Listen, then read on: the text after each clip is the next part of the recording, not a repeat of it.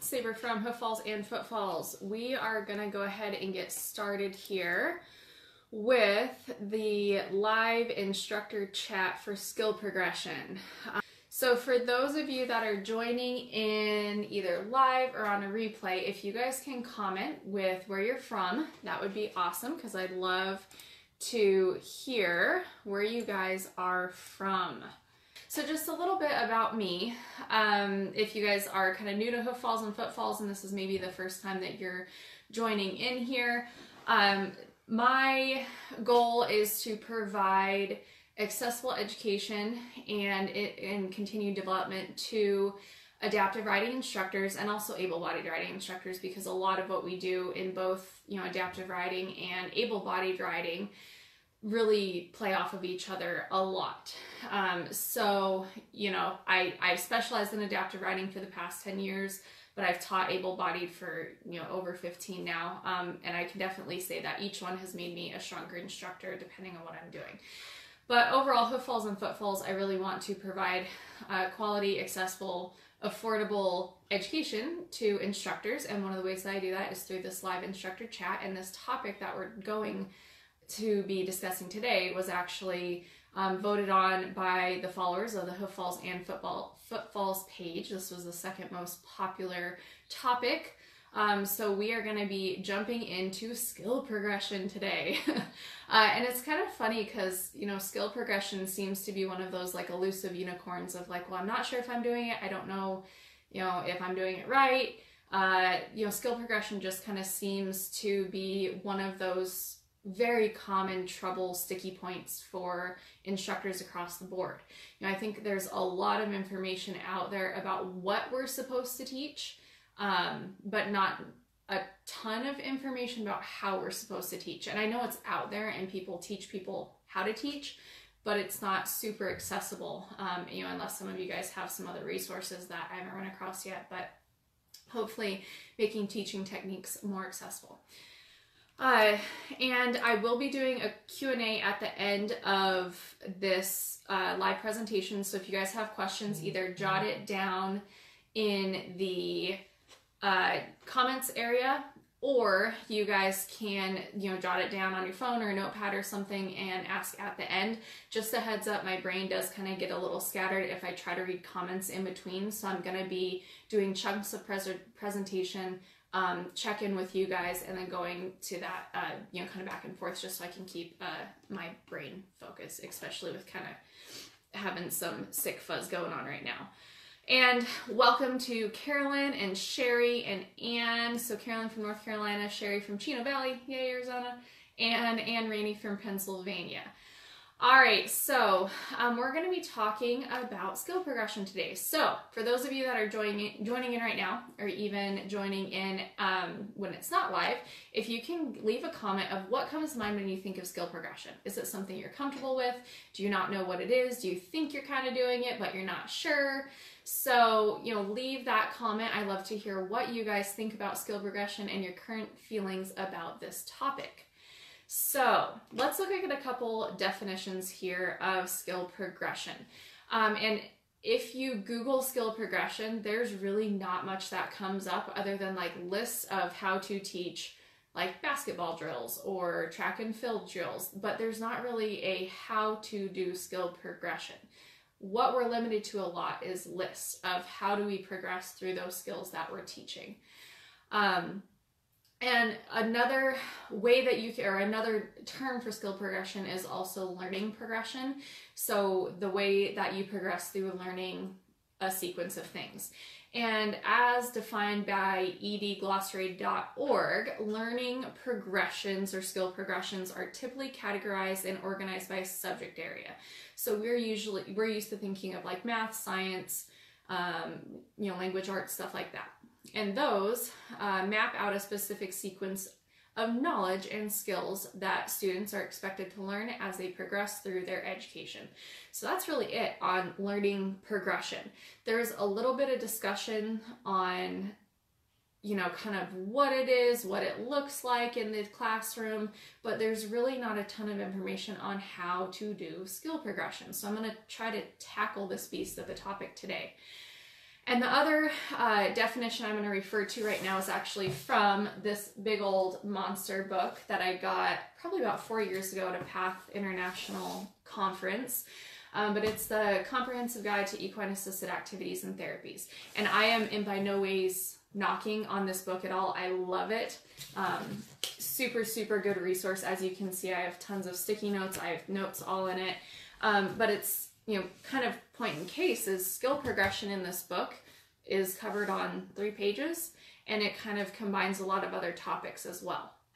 So, um, you know, again, kind of a one of those topics where we talk about it, but we don't really go a ton of in depth into how to do it and different techniques and methodologies. And again, totally not bashing this book at all. I love it. Uh, so please don't take my comment about them not having a lot of skill progression information in there as a bad thing. They had a ton to fit in here and, and they had to limit some stuff. So, um, skill progression, like I mentioned before, seems to be a really common trouble point across the board for all levels of instructors. New instructors coming in, uh, instructors that have been doing this for years, and maybe we know how to do it, but we just don't know how to teach it to new instructors um, or we just may not even know if we're doing skill progression with our students. And, you know, are we doing a good job at progressing them through different things? So, some sticking points on skill progression that kind of came to mind as I was thinking about that, about this topic, is that instructors might already be competent in the topic and in applying skill progression, but they just may not know that they're doing it because it sounds like more of a technical, complicated term. And hopefully by the end of this discussion, or that either you feel, you know, more reassured in what you're already doing, um, or you're already confident in skill progression, and this is just a way for you to build up your knowledge base, or, you know, maybe this will give you tools of how to better do skill progression. Um, how we progress our riders also seems to trip up a lot of us in the able bodied and adaptive realms because it's not black and white. And a lot of us like kind of that black and white answer um, of, you know, when I get someone on a horse, I want to go from point A to point Z all in this order. But that's not the reality of teaching. There's a lot of different factors and support items that go into skill progression. So it's not just this cut and dry, cut dry black and white list uh, that we have in front of us that we can always, you know, just use every single time. When instructors in training or even seasoned instructors ask for resources on skill progression, it often comes in the forms of lists. So, uh, you know, list as far as, you know, this is the general order that you need to progress your rider in skill wise. But there's, uh, you know, not a ton of information on what goes into how those lists were composed. Is there, you know, why do those lists go in that order? And, um, you know, there's not a ton of information out there. There are some resources that provide it, but a lot of it comes in the forms of lists. And for people who don't do well with lists or who are very black and white, they tend to think that that list is, you know, cut and dry and that we need to follow that step by step, which would, we can't always do that. And, um, you know, when we do have those lists and they act as a good, great general guideline and a general starter, um, but when things deviate from that list, so we run into adaptive riding, a student where they have an atypical presentation of what we know is normal, or maybe we have a student that's on a horse that's really bouncy and something goes wrong with that list that we're given and we can't progress in the way that we're normally used to, where do we go from there? So, instead of taking this time to go over all of the orders that you should be progressing your riders in and giving you guys another list well i guess i'm going to give you a list because it's it's uh, points of what you should think about during skill progression but it's not a strict list of you are going to do a b c d in this order with your riders. There's going to be different pieces that i'm going to encourage you guys to think about when you're thinking about skill progression with your students. And hopefully by the end you'll feel more confident about skill progression and progressing your students. And some of the techniques that I'm going to be mentioning, because I'm not just going to talk about skill progression, but I might toss out some other teaching techniques or traits of an instructor. I have to cover them briefly just for the sake of time, but uh, I do have resources on my website and also other uh, my blog posts and the Facebook page here that go more in depth on those topics. So, um, you know, I do apologize that I have to kind of brush quickly over them during this chat, but we're focusing mostly on skill progression. Um, I do have resources for those other skills that we will be talking about. So, I'm going to take a quick look here. CHA Composite Manual does a decent job in starting with the basics, then going to the next advanced skill. Yeah, so um, you know they they kind of outline the skills that they that you're supposed to progress through. Same thing with Pony Club manuals. Um, you know, outlining the skills and the progression. I think you know Pony Club manual, manuals probably go a lot more technical on things than CHA. Um, you know, very good references. I use both of them for uh, progressing riders through skills and a really good outline. Um, so yes, CHA Composite Manual and Pony Club Manuals are both very good resources. And Sherry, thank you for posting that. All right, so we're to talk about some points here that I want you guys to consider when you're thinking about skill progression with your riders. And there's five points that we're to be hitting today in this chat. And the first point that we're to be talking about is that not every student progresses in the same exact way. And this is true for able bodied riding. So, for those of us that work with typical youth or adults that don't have a physical, cognitive, or emotional disability, but this is especially true for those of us that work in adaptive riding.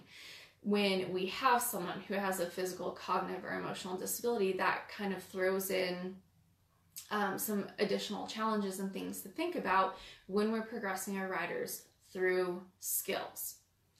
So, skill progression, when we're given those lists of skills, those can come in handy and act as a guide, or sometimes they hit us as a roadblock. And we'll talk a little bit more about that at the end of, you know, acting as a guide or acting as a roadblock.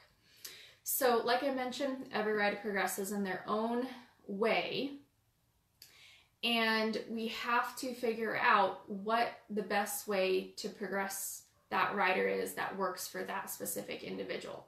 So, if you're progressing your students, would you say that doing a sitting trot, a posting trot, or a two point trot uh, is the proper first step? And go ahead and throw out your comments. What do you think? Do you think sitting trot, posting trot, or two point trot? And it's kind of funny because I've seen some uh, some pretty heated discussions going to, you know the correct answer on this. So, what do you think the correct answer is for that? And while you're typing in your answers, um, you know, kind of, and I probably already gave this away, but the correct answer depends on your rider. So, you, you know, a lot of people like to start with sitting trot, some people like to start with posting trot, some people like to start with two point trot. Um, and, and kind of the answer to that is there is not one correct answer. It depends on your student, it depends on the horse they're on, and especially in adaptive riding, it depends on their physical ability. Um, so you you've got to think about all of those different pieces. Um, I had a rider that you know, and this was way back at the, be- the beginning of my teaching, where I was dead set that my students are going to learn how to sit that trot before they can post, and they're going to sit it quietly and not bounce on the horse's back. And I had a rider we, we tried for weeks to get that darn sitting trot. And she was on a glass smooth horse, couldn't get it. Um, and so I was like, you know what? Okay, never mind. Let's try something else. And I finally got out of my rut that I was stuck in, that I had to do sitting trot with the student first. And we tried posting in two point, and that worked extremely well for her. So, you know, point in case there, I was so dead set on thinking that sitting trot is the absolute first step to introducing the trot to a person that I got stuck. Um, and I wasn't looking at the big picture of what my rider needed. And, you know, I was thinking, well, she's got a smooth horse, so she should be able to do this. Why can't she do it? And I, it was my fault as an instructor that I wasn't shifting my, my thinking and my methods to give her a different way to try that trot.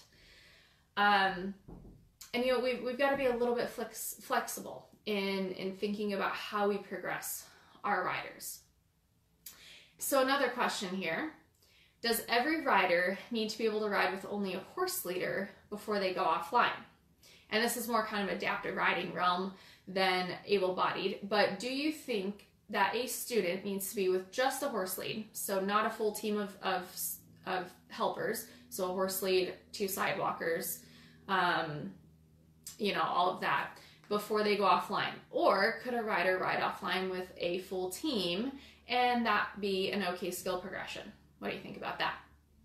I'm gonna take a drink here because I'm still super dry.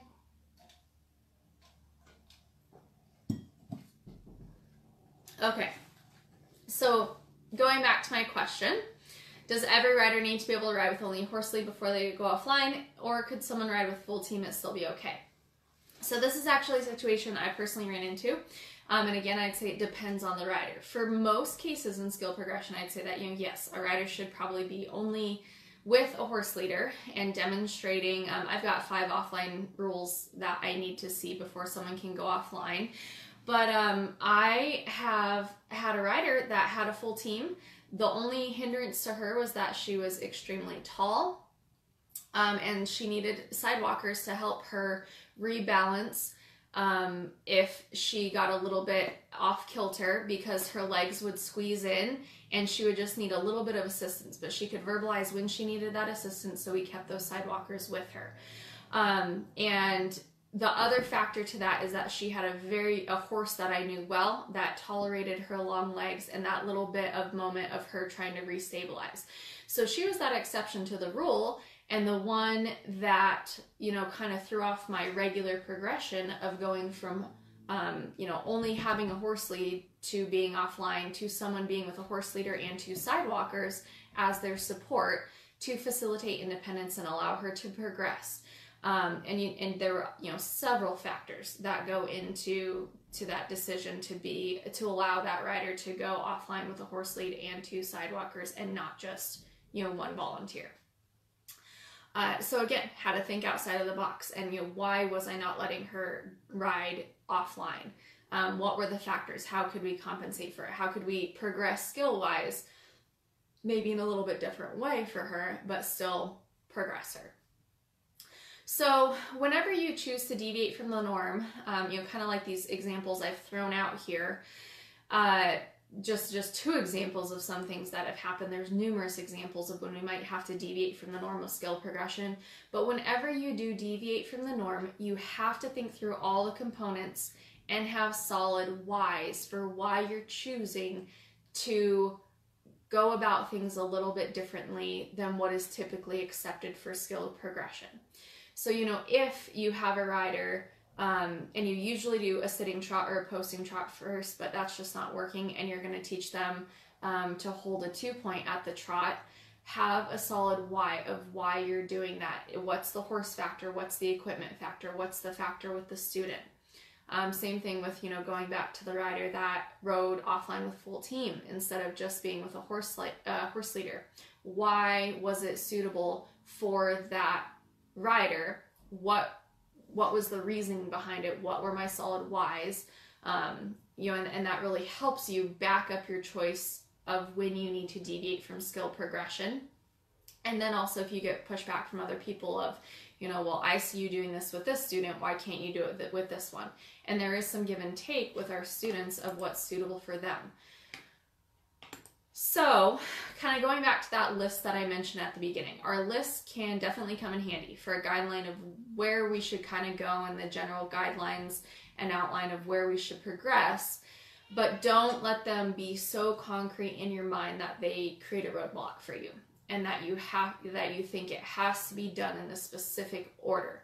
You can definitely view the list as a suggested guide, but for every student that you work with, you know, take that guide and look at other skills that are kind of at a similar progression level and see if there's somewhere else that you can go first if that next step that you take, say the sitting trot, is not working for that rider. Could you take an alternate route and eventually circle back to that sitting trot?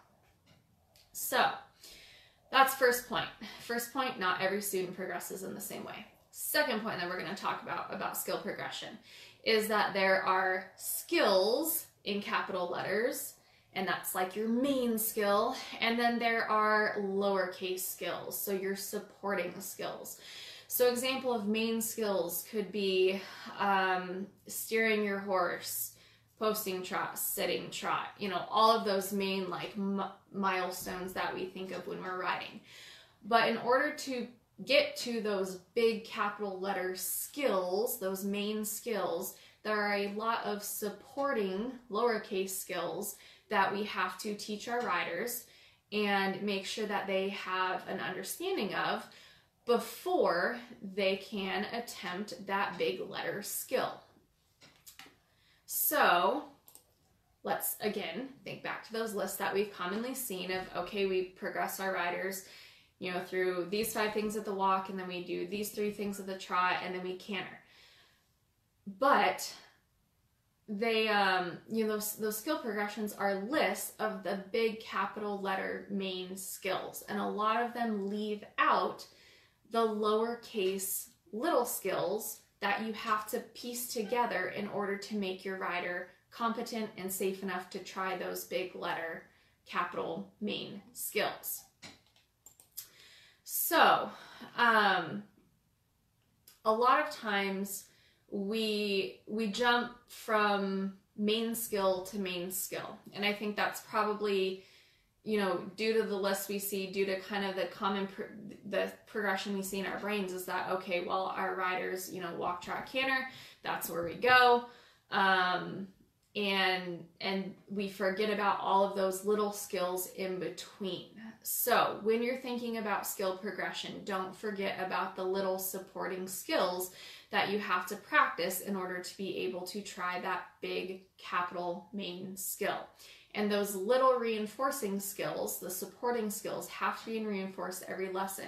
And those are something that you practice on a regular basis in order to maintain um, fluency in them and to become more able to perform them without really thinking about it and hopefully perform those little skills without so much guidance from you as the instructor. You know, we, we want our, our students to become independent in being able to do all those supporting little skills and also those big main skills like trotting and cantering and turn on the forehand and all of those types of things.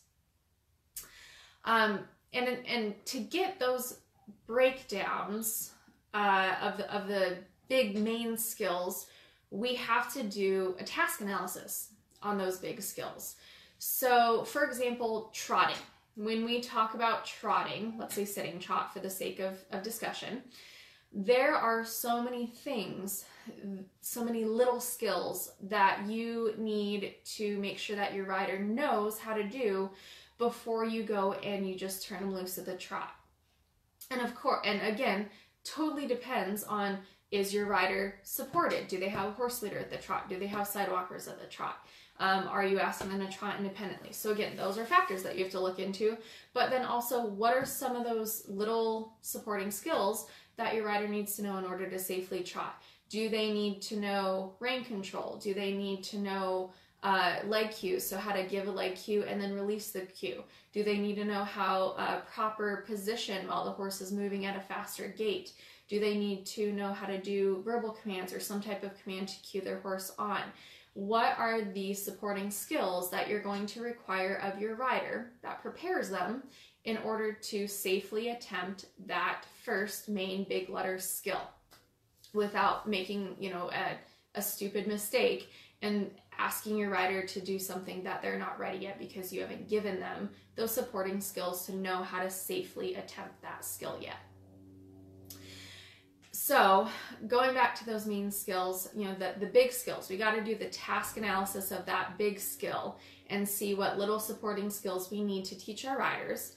And then those little supporting skills, we have to break those down even more. So, task analysis again to how do we teach that supporting skill? How do we hold our reins? What's the body mechanics behind it? Why do we do it in, in that certain way? Um, you know, and you can refer to my blog posts on the levels of task task progression. So if you want more information on task analysis, uh, look at my my blog post on that because that's a whole separate topic that we could spend a lot of time talking about. But when you go from progressing your rider from main skill to main skill, make sure you do a task analysis on that main skill of sitting trot, posting trot, uh, doing a halt, whatever it is, and break down those, break it down into the little supporting pieces that you need to teach your rider and able to, to do that. So do a task analysis on those skills.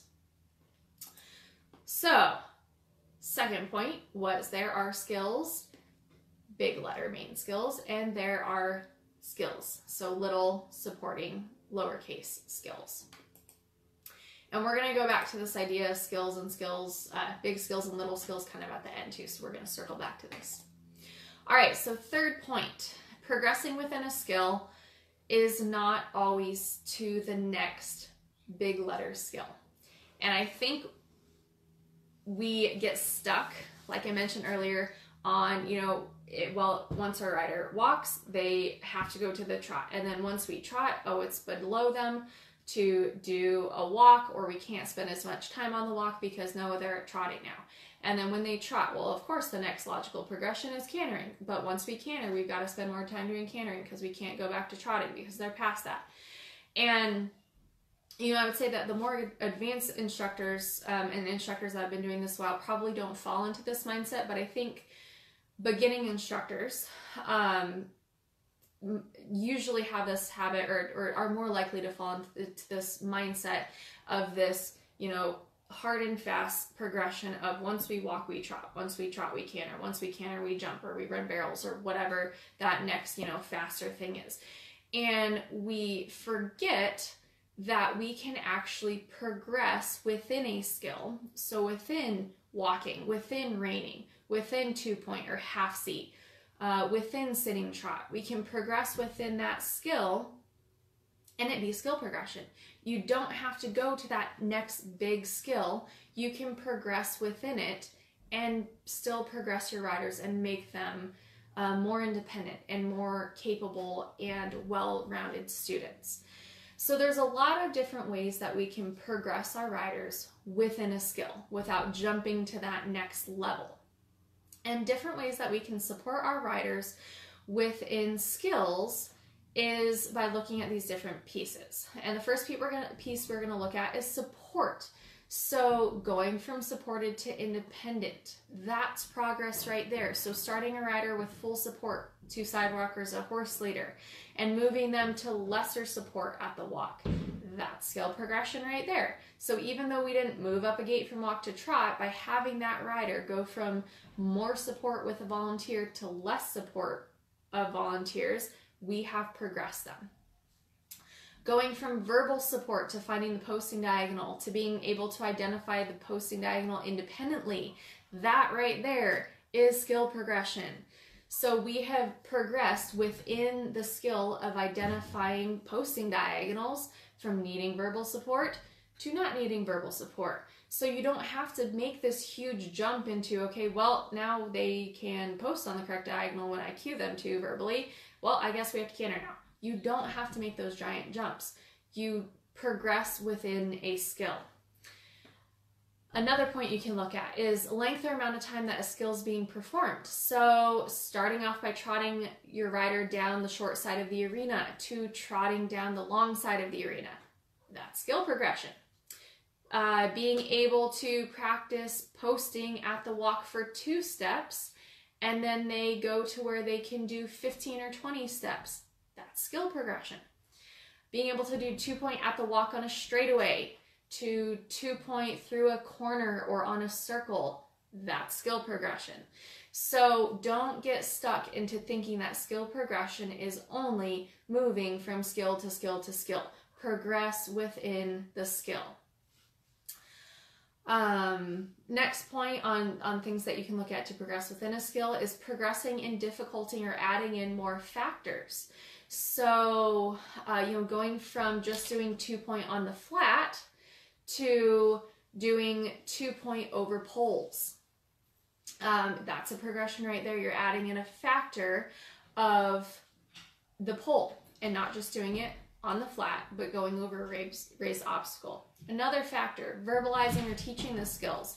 So can you get to the student, can you get your student to where they're not just doing the skill independently, but can they then explain or teach that skill to you or to a volunteer or to a peer? Being able to get that knowledge and that information out and share that knowledge is a completely different level of progression and understanding of that skill. Um, moving from being able to ride the basic task analysis to the steps of a more advanced task analysis. And again, you're going to have to kind of refer to my blog on the levels of task analysis for this. But going with your uh, rider and and you if you have a lower functioning rider that's at that basic task analysis where we're looking on shifting our eyes while we turn our horse around the corner or maybe just tapping the horse with our right hand for a right turn or whatever that is getting them to move to where they can look and tap and verbalize that's a skill progression. Or maybe we get to where we can actually hold the rein during a turn through the corner that right there is skill progression um, and then last thing uh, could that where you can progress within a skill would be moving to a different horse. And moving to a different horse is like a skill in its own. But being able to do all of the same skills that that rider has been practicing. So two point at the walk, sitting trot, posting trot, whatever it is on the horse that they've been on, and being able to transfer that knowledge onto a new horse that has different movement movement. So maybe it's a quieter moving horse or a bigger moving horse, or maybe more forward and reactive to cues, or maybe more dead sided. Um, you know, being able to do skills on a different horse, that's skill progression. Uh, and that's a wonderful thing to be able to teach your students is how to adapt to different horses. All right, so that was third point. So remember that four skill progression, you can progress within a skill and that you don't always have to go to the next skill. Fourth point skill progression is not linear, it's layered. And hear me out on this. skill progression, again, the, the list I think kind of have this in this line of thinking that it's always linear, always, always, always, you know, progressing, moving forward, moving faster. Um, but we forget that in order to have good, solid skill progression, you have to go back and layer stuff on each other. So going back and progressing your rider further within that skill that you practiced a few months ago. Now they're maybe ready for more components of that skill of, say, going through a turn. Um, maybe your rider started out just using a good body position, turning their head and steering. But now that we've practiced a little bit more stuff on the horse, we've maybe uh, progressed to some more big major skills, the capital letter skills, we can go back and add in some additional components to steering through a corner. So maybe we use our seat aids or our leg aids in that corner and we're progressing that rider within that skill and yes, we went kind of backwards a little bit, but this is going by layering those pieces on that lower level skill, it's now going to make us be able to progress even further. So going back and adding layers to all of those skills that your rider has already, um, you know, kind of learned, you can go back and add more pieces. So go back and layer on things. So um, you know, support is one of, a, a great example of layering and going back and layering and not just assuming that once you've reached a certain point, oh, well, I don't need to go back to this. So, support. Um, so, and, and I've seen this a lot. Uh, a rider is moved from supported at the walk to independent at the walk. So the rider is able to ride the horse independently at the walk. They don't need um, someone, you know, leading the horse around for them. So sometimes when a rider gets that point, we kind of fall into this line of thinking of, oh well, they're independent at the walk, so now that we do trotting, they're in, they're going to be independent there at the trot as well. You know, we don't need to go back to being supported at the trot. Well, when you really think about it, kind of your base level at the trot for a lot of riders and even in able-bodied riding, I don't just throw people out there and let them go trot by themselves. I give support to them at the trot first, and then we scale back that support as we learn it at this new gait. So we start supported at the walk, we progress to independence. We start then we su- start supported at the trot and we progress to independence. So just because you reach a new capital letter big skill doesn't mean that you throw out the window kind of that base starting level of that skill. Don't be afraid to add back on support when your rider starts to move faster or does more difficult things. Um, do lunge line lessons, add in an extra volunteer, do sidewalkers, do a hold, you know, and it depends on if you're doing able bodied or adaptive riding. But don't be afraid to go back and add a little support onto your rider because it's a new big skill that they might need support in. Your horse is moving faster. Uh, there's more information, there's more input. Your rider is going to be able to process less information the faster their horse goes and the more sensory input they're getting. And that applies to everybody, not just special needs riders. So don't forget about support. Um, complementary skills. So remember that when we progress a rider to the next skill, it also means that you need to pull on complementary skills um, and also, you know, other support skills. So, for example, um, when I'm progressing my rider from just looking and reining through a corner to using their leg aid and their seat to bend the horse through the corner, before I ask them to do that big skill there of reining through the corner with all of those pieces, I also need to make sure that I've taught them the complementary skills. How do we use our leg aid to bend? How do we use our seat to stay balanced around the corner? Um, so make sure that when you're adding on to a big skill or you're progressing to the next major skill, that you don't forget to explain those little complementary skills that we sometimes overlook. Um, so, you know, leg aids are common, different types of reining. So, um, direct reining, indirect reining, opening rein. All of those pieces are things that our riders don't know. I call them kind of common sense terms. So, as horse people, we think it's common sense to know what it means to sit up tall, or what it means to close our leg, or what it means to add a leg aid but our students don't know what that means. So we have to make sure that we have taught them that so that they can successfully progress to that next skill that we're teaching them or progress further within that current skill that we're on. And also, um, going back to a past skill and adding in new layers and components helps strengthen the current skill that you're working on and prepares them for a new skill progression. Kind of already mentioned this, but I want to hit on it again. So again, moving from more from a more uh, basic task analysis or your average explanation of that skill to a more advanced task analysis. So throwing in more components and moving parts once your student has a general understanding of it. So just because your student is trotting or cantering or doing whatever does not mean that you don't go back to walk activities and continue to refine them and progress more within that skill you can definitely always, always, always work on better understanding of seat aids, leg aids, reins, movement of the horse, how horses and riders impact each other mechanically. Um, you know, there's Olympic level riders that go out and have lunge line lessons because they can focus on the fundamentals. So don't think that your rider is ever above doing something at the walk or doing something at the trot or doing something without stirrups um, you know, don't f- just throw away those entry level beginner skills and don't go back and reinforce them and practice them on a regular basis just because you think your riders progress beyond them. All right, fifth point here in skill progression. So, skill progression goes hand in hand with other teaching techniques and instructor traits. So, as you've probably already guessed um, and observed, task analysis is one of the main ones. And I'm going to hit on three teaching techniques slash instructor traits that kind of came to mind when I was thinking of this, but there are definitely more of them that go into skill progression than what I'm going to mention today. But it's so important for us as instructors, no matter who you teach, that you become um, more skilled and more fluent in good, solid teaching techniques and in displaying good, solid instructor traits.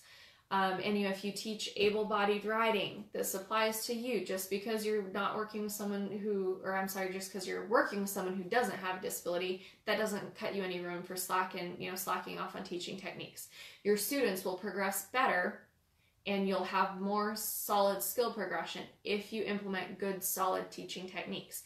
And adaptive riding usually forces you to learn good, solid teaching techniques. I can say 100% that I have become a better able bodied rider and a better able bodied instructor because of all of the things I've been forced to learn and implement through adaptive riding. And if you look at some of those really great, well-known, um, you know, trainers and instructors across all disciplines, and you start breaking down how they teach and their techniques and their methodologies and their their instructor traits, you're going to see good, solid um, teaching skills and good, solid instructor traits. So the three techniques that um, and instructor traits that, that I think really play into skill progression, one, task analysis.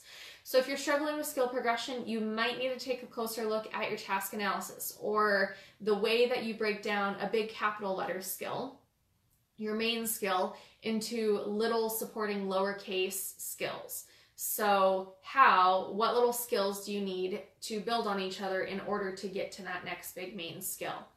And then also, you need skill progression, uh, or I'm sorry, skill progression requires task analysis of your supporting skills, so your lowercase skills. You have to then break those down into how do you do that skill? How do you do it with your body? What are the mechanics behind it, like I'd already mentioned?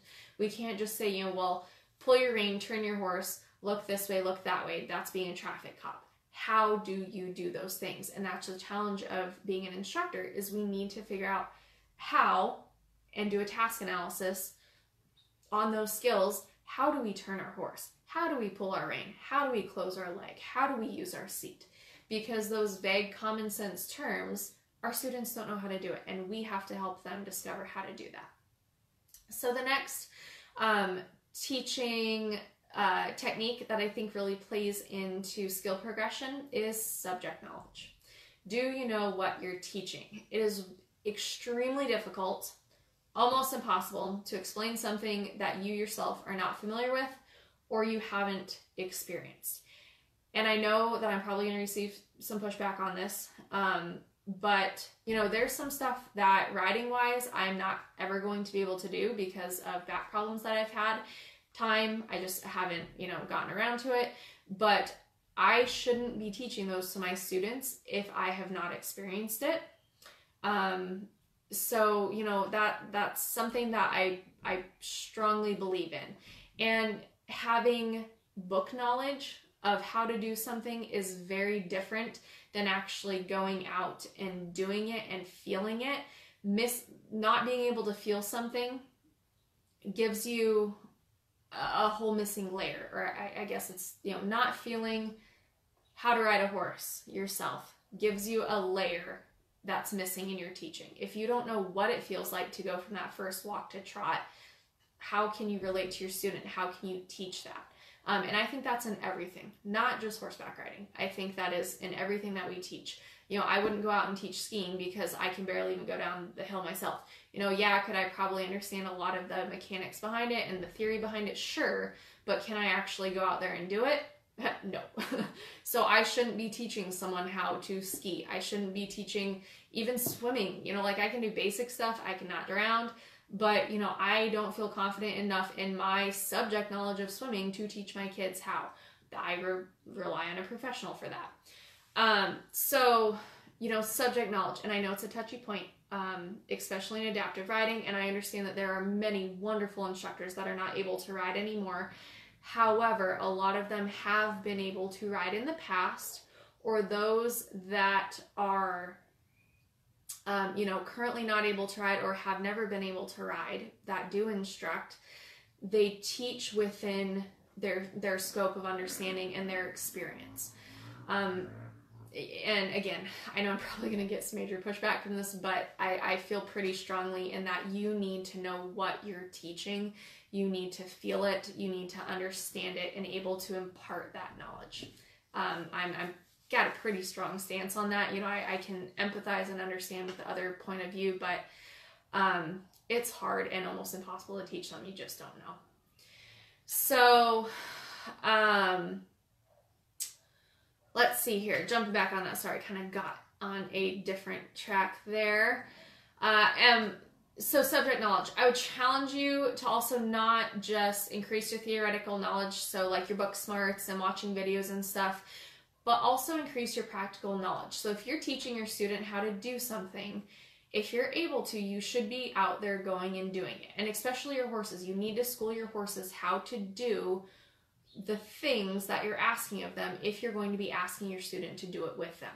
Your horses need to be educated as well. So asking your student to do some a more complicated thing like pick up a canter lead even or um, you know do a, a turn on the forehand or do a side pass or go over a trail obstacle before you ask your student to do it can you do it on on that horse or can someone who's schooling the horse do it on them so, um, you know, prepare your horse, have subject knowledge. What does it take to go into it? Uh, flexibility. So, flexibility is an instructor trait that we need to have when it comes to skill progression. It's a huge key to understanding and grasping the concept that skill progression is not just a hard and fast linear ladder, that there are layers that you can progress within a skill. Um, we've got to be flexible in our, our mentality about skill progression and that we need to have a general understanding of where we should be going so that we're not just all over and going from walk to canter to jumping but um you know you you just you you've got to have that outline and where you're going but you can't get so hard and stuck in that well we've got to go from this skill to this skill to this skill to this skill there's that gray area um, it depends on the horse. It depends on your student. It depends on the volunteers. So there's so many factors that go into skill progression that we've got to take into consideration. So like I said, there's tons of other uh, teaching techniques. There's a ton of other instructor traits that come, uh, you know, that come into play with skill progression, but those are the top three that came to mind. And now that we covered the top main five points that came to my brain as I was thinking about skill progression. And usually, when I have discussion with instructors in training, and remember, those five points are not every student progresses in the same way. There are skills, so big main capital letter skills, and there are lowercase letter skills, supporting skills out there. There's not just main skills, there's main skills and supporting skills. Three, there's progressing within a skill, so not always to the next skill, so progress within a skill. Four, skill progression is not linear, it's layered and complex, and just because you did something at the beginning doesn't mean that you don't go back. And five, skill progression goes hand in hand with other teaching techniques and instructor traits. And now that we've talked about those five main points, um, I do want to leave you guys with a few tips to kind of take back to your lessons and that you can apply right away. And before we leave here and I get into questions, I do want to talk about that feeling that we get in our stomachs as instructors when we're about ready to progress our students to that next skill, but we just are not sure if they're ready. Um, so we're going to talk about that at the very end. But right now, what can you do to feel more confident? So my main suggestion is to take a look at your lesson and are you aware of and implementing the five points that we talked about today? So take those points, write them down. Um, take a look at your lesson. Are you doing those? Maybe you're already doing them and didn't realize it, and you're doing a great job of skill progression and you just weren't aware of it. So, ha- uh, remember that your students need to do some things in different order and check yourself. Are you rigid in the order of progression or do you allow some flexibility? Do you work in making sure that you've taught your student all the fundamental lowercase skills that they need before you go into a big major skill? Or do you jump from major skill to major skill because you think that's how we need to progress? Uh, do you incorporate those supporting lower uh, lowercase skills or do they kind of get lost in the mix? Do you progress a rider within a skill, or do you only feel like you're progressing them if you move them to the next major skill?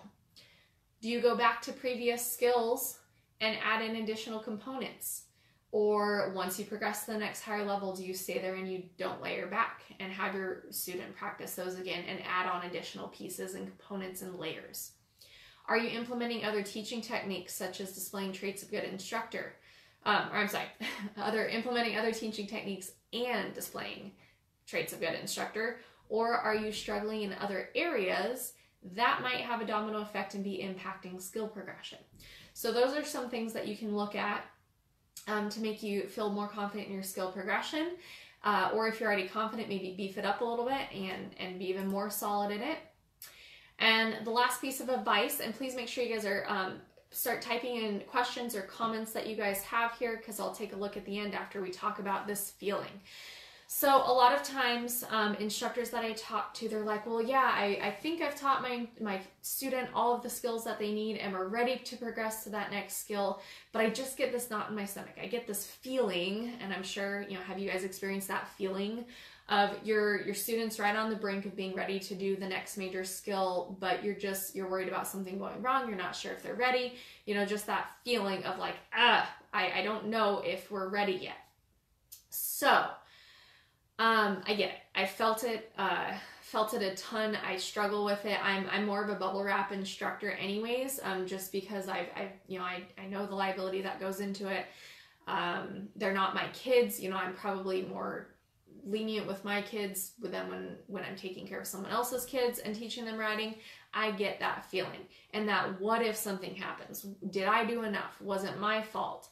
So if you're about to progress your rider to a new skill, like trotting or cantering or like going offline for the first time, you have those major mile markers, but you get that feeling that you're just not sure if they're ready, but you think they are, and you think you've taught them all the skills that they need to know to try that new skill, then write it down. And I know um, we all hate paperwork as instructors. I hate paperwork, hate it, hate it, hate it. But we sometimes absolutely need to write things down, and it helps our brain process. And it's also a great learning tool for students to see too of, hey, look, these are all the skills that you've learned that has gotten you to this point of being ready to try this new skill of trotting or cantering or whatever you're doing. So write down the main skill that they are about ready to do that you have that that feeling in your stomach about. So trotting or whatever it is. Um, then you need to do a task analysis on that main skill and see what supporting skills you need or your rider needs in order to safely attempt that skill.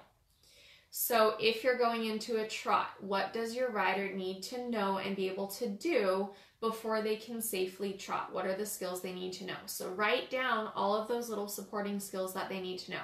And at that point, writing it down, you might realize at that point, oh, shoot, that I forgot to teach my rider that. And so, there, you just did a, a self check and okay, we need to spend a couple weeks or maybe a couple months working on this. Um, or you write down a supporting skill for the trot and you realize, ooh, you know what? They're not quite proficient in this enough yet. So um, we need to go back and practice that a little more. And when you write down um, the skill and the breakdown and the supporting skills, don't be afraid to resource a colleague or another mentor to go over this list. They might see a critical skill that's missing, um, or maybe it's a, a, uncommon skill that we wouldn't maybe think of, but maybe they had an experience where you know what, I should have taught my rider this, and it would have prevented this accident or this problem later on. So don't be afraid to resource other people to check that list. So once you have your list written down, Take that list and go out in your next lesson with your student and go through it and ask your rider to demonstrate all of those skills that you need to see in order to feel confident in them trying that new skill like trotting. Um, and then this provides you another time to check and see can your rider actually do those skills? Maybe in your head you thought, oh yeah, they're good to go on all these. But then when you actually go out and ask them to do them, they're rocky on two or three of them and they need more practice. So right there, you can check off, check off, okay, they're good on these five, but ooh, these three, we need to practice more. And you can even show your student, hey, nice job on these five skills. Look at how far you've come. Um, before we trot or before we canter, we need to solidify these three skills right here. So the next few lessons, we're going to be working super, you know, we're going to be working solid uh, to get these skills solid. So again, really good uh, motivation for your student to to try to keep progressing and getting those skills solid. And also um, it provides them a little bit more not more but it provides them a little bit support too. If they're feeling like ah why can't i do this new skill of trotting yet or cantering yet they can see all of the things that goes into them being able to safely attempt that skill. So um, if the rider can demonstrate all of your skills on the list and you know it's a solid list, they've done it, you feel confident in them, but you still have that feeling, You have the document, check it off, show it to the rider, show it to the parents, um, sign and date it, and then you have done everything you can to prepare your rider and let them try that new skill. And sometimes it's us as instructors that are holding our students back because we're just not ready um, to, to you know let them try it and we're so scared of that what if it happens but you know have that list there and it does really help you mentally wrap your brain around progressing to the next level. And if something happens that is just you know something that happens with horses the horse stumbles or something completely random happens who knows and and an accident happens you can go back to the list and look at it and hopefully feel a little better of look i did everything i could do to prepare my rider. They had all the skill sets they needed, and you know, sometimes stuff just happens. So uh, that's you know one of my takeaway points for you guys is that if you guys get that feeling, write it down. Write down the skill that you're working towards. Write down the things that your rider needs to know. So all those supporting skills, and do a check off. Um, good habit to get into. And even if you're in a smaller program or you just teach private lessons and it's just you, don't be afraid to do that and create a little file for your students and pop that in there. You don't have to be at this large, huge center or a huge training barn to do this type of stuff. You can do it in your backyard program. Guess what? I have a backyard program. I literally operate out of my backyard. So just because you are in a backyard does not mean that there it, that it doesn't make you any less professional or hold you to any less of a standard. You can still do good, solid quality skill progression in your riders. Um, take good notes, keep good records, uh, challenge yourself as an instructor, and um, you know just keep growing. All right, so I'm now going to take a look at the comments and go over them. If you have any questions, comments, anything like that, please pop them in here. All right, I'm going to start from the bottom. So, ooh, 31 comments. All right, nice job, guys. Thank you guys for tuning in on this. It has been great getting to talk to you guys. Um, and of course, I can't see all the darn comments. So gotta run. Um, so Rachel, you can definitely see the rest of this. You guys can replay it. Um, if you, like me, can no longer do a skill, like me, you have to train your volunteer who rides to teach your therapy horse how to do it. Yes, so if you can't do it anymore, you need to train someone else how to do it with your horse. Um, or take an able bodied person if you're teaching adaptive riding and um, go ha- go through a skill set with them and try that new skill set with that able bodied person so that you can work out the skills and the teaching techniques um, of that new skill if you yourself have not been able to do it. Do it with a skilled rider first so that you can work through the hiccups and then you can maybe try it on a new rider if you're physically not able to attempt it yourself. Um, you know, and again, and like I said, there's stuff that I can't do um, because my back, but either I choose not to teach it um, or I, I try it on more advanced students first and then we troubleshoot it.